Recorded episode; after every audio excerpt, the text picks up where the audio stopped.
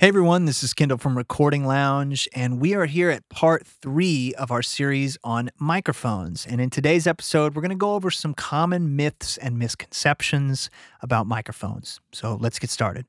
Number one, it costs a lot of money to get a nice microphone. This is not always true. There are some amazing microphones at virtually any price point, and there are some really bad microphones at pretty much any price point. Okay, just like with anything else, price is really only what people will pay for it. That doesn't mean something is inherently good or bad. Price is also heavily determined by the factors of production. How big is the company? How many microphones do they produce? How many employees do they have?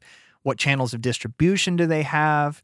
You know, how what how what contracts with companies for parts do they have? How are those deals negotiated? I mean, there are so many factors. And yes, as much as we all don't want to talk about it, companies like Neumann or Shure They've been around a long time and they can charge a little bit more for their products because they know they're a trusted name in microphones. I mean, that's just how it is. That's how everything is, right? Like the name brands can charge more. But that is not saying that they are necessarily the best microphones. They both make fantastic products, but we all know of smaller boutique companies that do great work. The point is that it does not always cost a lot of money. Now, I will say that, of course, is a relative term. $1,000 to one person is a ton of money, and it's not that much money to someone else. I will say, everybody that I have mentored through audio, either interns or friends or students or podcast listeners, many of them, the longer they do this, the more they realize how much of a money pit audio can be. And I mean, yes, there's a lot of money in the game for me. Like, I have invested a ton of my money into audio gear, microphones, outboard gear, instruments, my room, all this stuff and it's just part of the game you know? It's kind of like working on vintage cars or restoring cars. It's like man it's just an expensive hobby. Like it's an expensive thing and i mean yes that does prevent people from getting into it beyond a certain point but it's just part of the nature of the beast you know? You don't have to spend a bunch of money. If you want to you can. If you don't want to you don't have to. So like dynamic microphones for example they're generally cheap to produce. They don't have very many parts they're also easier to sell because they can not only be used for studio work, but also for live work, newscasting, sportscasting, theaters, churches, pretty much anywhere that has a PA system. So, I mean, it's simple economics for that. It's like cost of production is low, demand is high, the market is vast, the product can be cheaper. Ribbon microphones are, again, simple designs with few parts, but their production is more nuanced, it needs careful attention to detail, and their market is not as wide, right? Because the elements within a ribbon mic are more fragile, they do require a skilled operator that needs to be paid well. Uh, they're generally more expensive than dynamic mics, but not as expensive as high end condensers. Condenser mics are sold anywhere from $50 to $50,000 or $100,000, and it's kind of hard to know what makes a condenser mic worth it they're definitely the most complex type of microphone, requires a lot more circuitry, a lot more parts than any of the other types. But does it really make sense that you have to spend $5,000 to get a good condenser?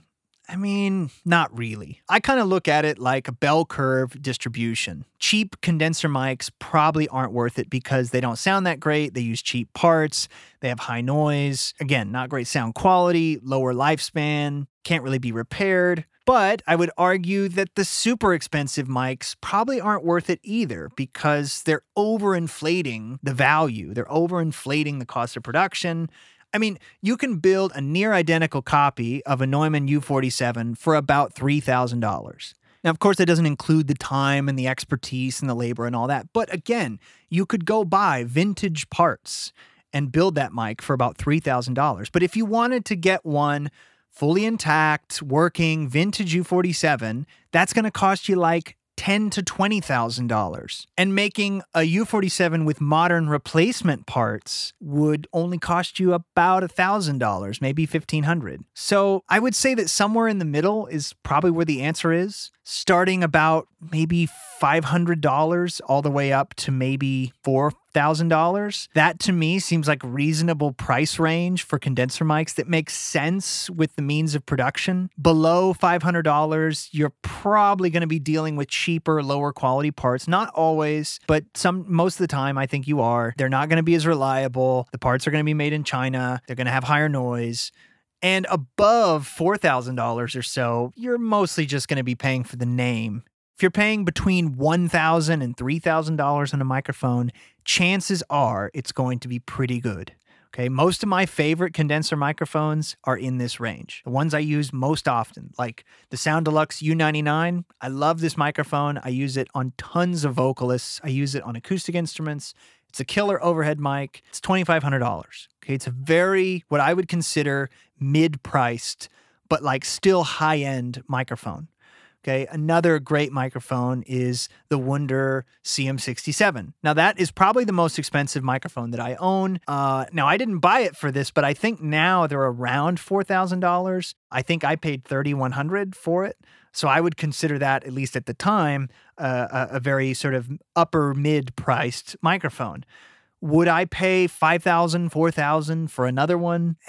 I don't know. Probably not, honestly. I probably wouldn't. I'd probably just buy another U99. But I do love that microphone. Obviously, there are always going to be exceptions to this rule, but in general, I have found over 15 years of recording music somewhere in the middle, you know, not the cheapest bargain basement stuff and not the overinflated stuff. Somewhere in that range is going to get you a pretty reliable product. Uh, whether it's you know, you know, for condensers at least, you know, like dynamics, they're not that expensive anyway.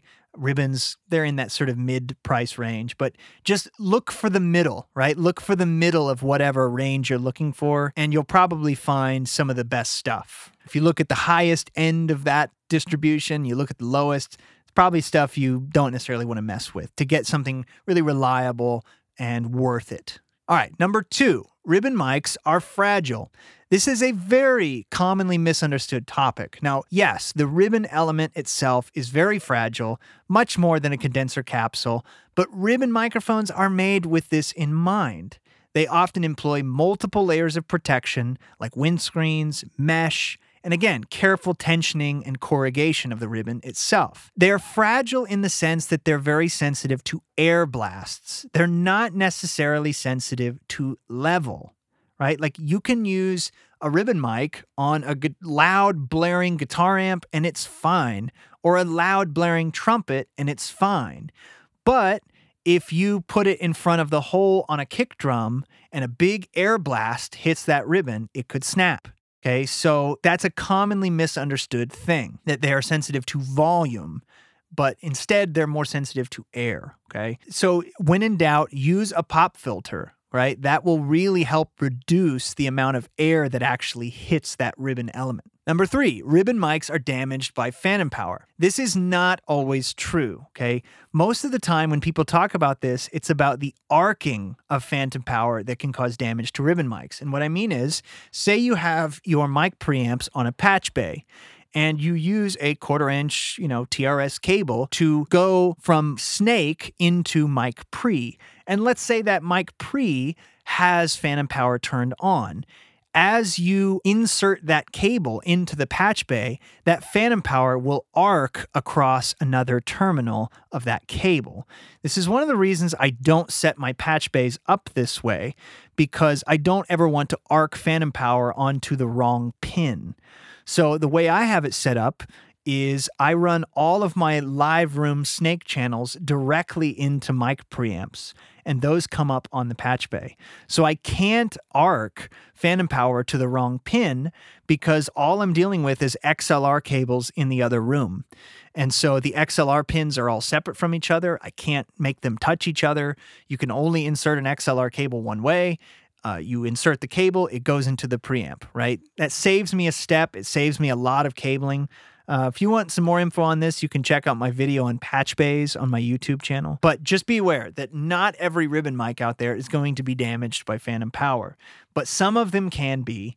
Uh, most of the time, they're talking about arcing phantom power to the wrong pin, and usually that happens in a patch bay or a miswired cable. The next myth is that dynamic microphones are not good for vocals. This is not true at all. Dynamic mics have been used for decades on vocals. SM7s, SM57s, SM58s, RE20s, 421s, 441s, you name it.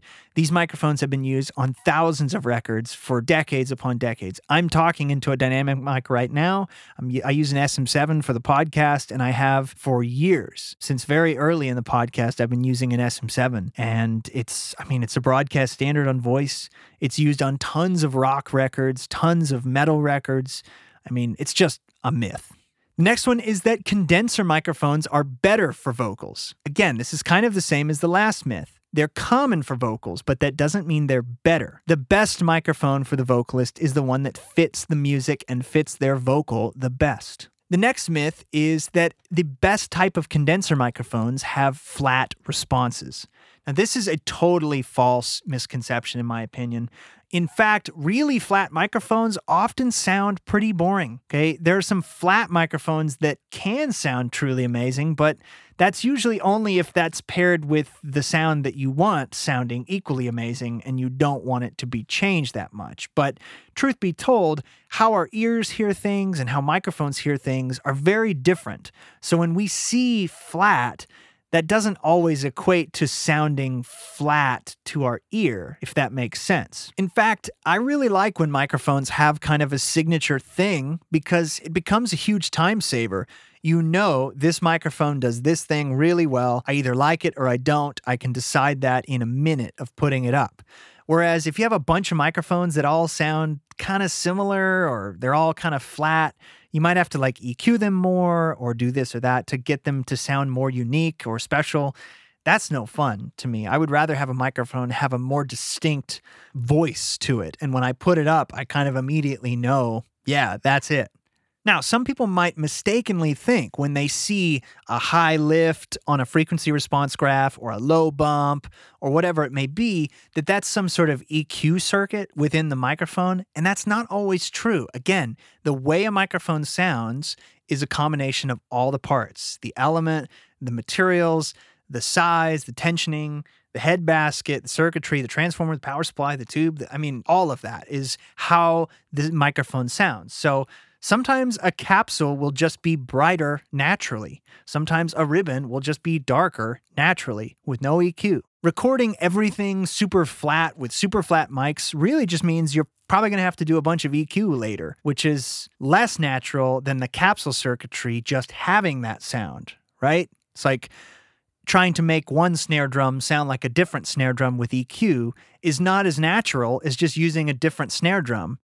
All right, here's another myth that some microphones have a better reach than others. Now, I'm going to call this mostly false, but it's kind of a problem of terminology. Microphones have different designs and different polar patterns, which contribute to how they pick up sounds, of course. Talked about how Omni microphones pick up sounds from all directions, cardioid microphones pick mostly from the front, but say parabolic microphones, like what you see at sporting events, pick up sounds very focused in front of them and sometimes far away because the parabolic dish focuses the sound into the capsule and blocks outside sound.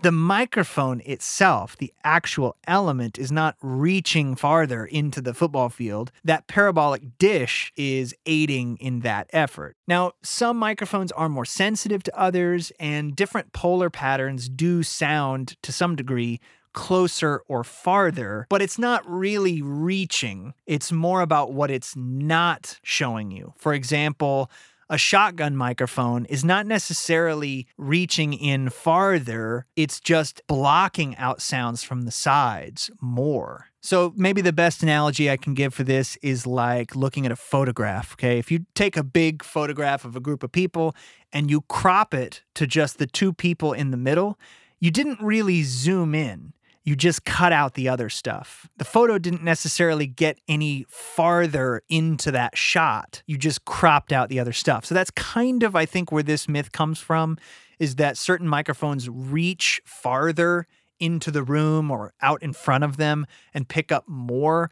But that would be almost like the equivalent of a zoom on a camera. And it's not really what it's doing. It's just that certain polar patterns and certain mic designs are better at blocking out other stuff, which can make it seem more focused onto one thing. Here's another one. Large diaphragm condensers are for vocals, and small diaphragm condensers are for instruments. This is definitely not true. You can use either for either application. In fact, I love using small diaphragm microphones on vocals. I love using large diaphragm microphones on instruments. There's nothing wrong with using either for either. And it's kind of ironic, actually, that if small diaphragm microphones tend to have more accurate high end and sometimes less colored high end and better off axis response. It's kind of surprising that we don't use them on vocals as much. I mean, they still have proximity effect, they still have clarity like other condensers. Like, why aren't we using them more often on vocals? You know, I really don't know. I would say the best answer I have for that is that most mic manufacturers know that people know this myth and therefore don't really bother designing small diaphragm microphones for vocals. So it's kind of a self fulfilling prophecy in a way. Kind of funny. Another myth is that ribbon microphones are not good for acoustic instruments. This I don't really know exactly where this comes from, but my guess is that it comes from the fact that ribbon mics tend to be very low output and can get noisy when you have to crank up your preamp, and ribbon mics can be a little bit dark and for some things that might not be what you want. But active ribbon microphones like the AEA N22, it's fantastic on acoustic instruments. It has plenty of output level as well. You can also use a device like a Cloudlifter or the SE Dynamite to add inline gain to a passive ribbon. It's a great option in my opinion opinion using ribbon microphones on acoustic instruments. I don't know why people don't do it more often. Okay, you look at someone like Tucker Martine who records a bunch of like folk rock bands and stuff like the Decemberists. Guys like that, he uses N22s all the time on acoustic guitar. It sounds great. It sounds smooth and cool and unique not just like another condenser on acoustic guitar sound, okay? Don't be afraid to use ribbon mics on acoustic instruments. All right, the last myth is not really a myth, but I'm going to call it a misconception is what's the best microphone for hip hop vocals? so, this is a funny quote that me and some of my audio friends like to joke about because it's such a common question we get with students or interns or whatever. What's the best mic for hip hop vocals? Uh, and it tends to be a thing where uh, young guys coming up, especially guys who want to do hip hop or pop or whatever, they hear about their heroes using these microphones or those microphones, and it's super overwhelming. And so, a natural question to ask is like, well, what is the best mic for hip hop vocals? And you know, you tend to we we don't want to look like jerks, but you tend to laugh because it's like, man, the longer you do this, the more you realize there's no such thing as the best mic for XYZ. It just doesn't exist.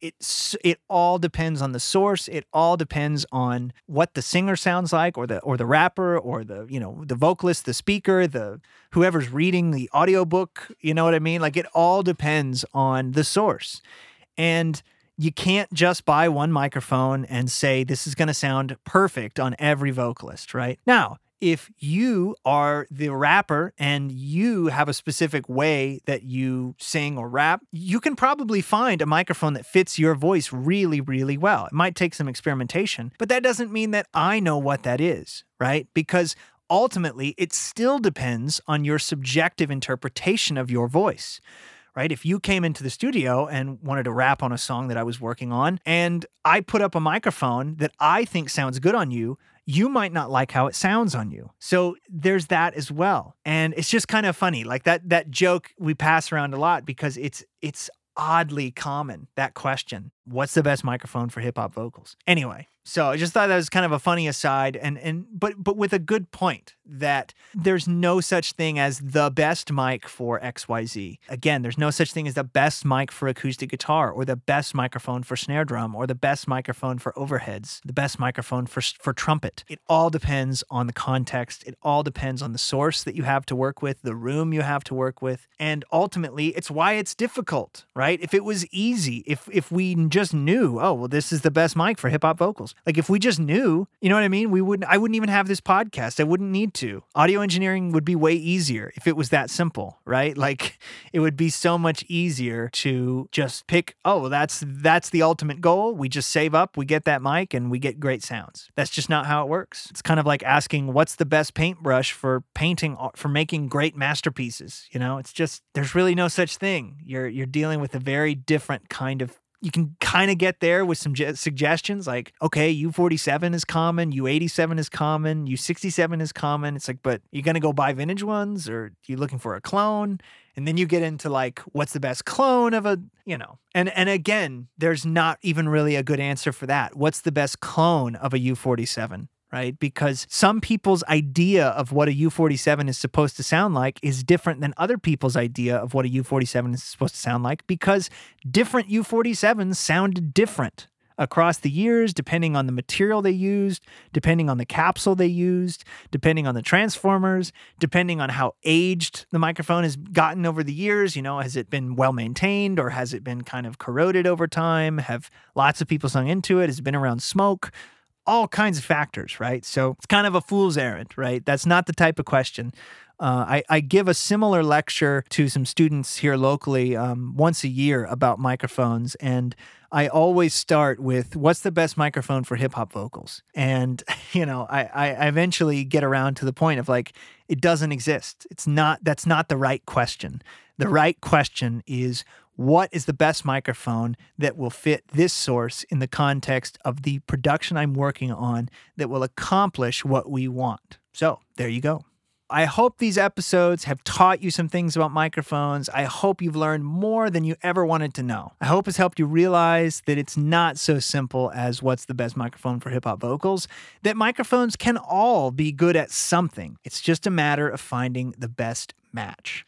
They're one of the most important tools in the entire record making process, and in my opinion, they make more of a difference than any mic preamp or converter or cable. It's so essential to learn about microphones, see how different microphones sound, A B test them on the same source, compare and contrast what are they good for, what are they not so good for. I just wanted to give credit and shout out to a few sources for the history portion of this podcast. First is Neumann's website, neumann.com, Shure's website, shure.com, the Los Senderos studio page, that's lossenderosstudio.com, Mary Bellis, the author of The History of Microphones on thoughtco.com, all of these websites were very helpful uh, to me in organizing the timeline and noting some of the most significant events in the history of microphones. As always, thank you for listening to these podcasts. You can always send me an email, recordingloungepodcast at gmail.com. Make sure to check out our website, recordingloungepodcast.com, and the YouTube channel, which is youtube.com slash recordinglounge. You're not subscribed, you're missing out. You got to go and subscribe to my YouTube. Uh, help me fight off the, uh, the haters in the comments.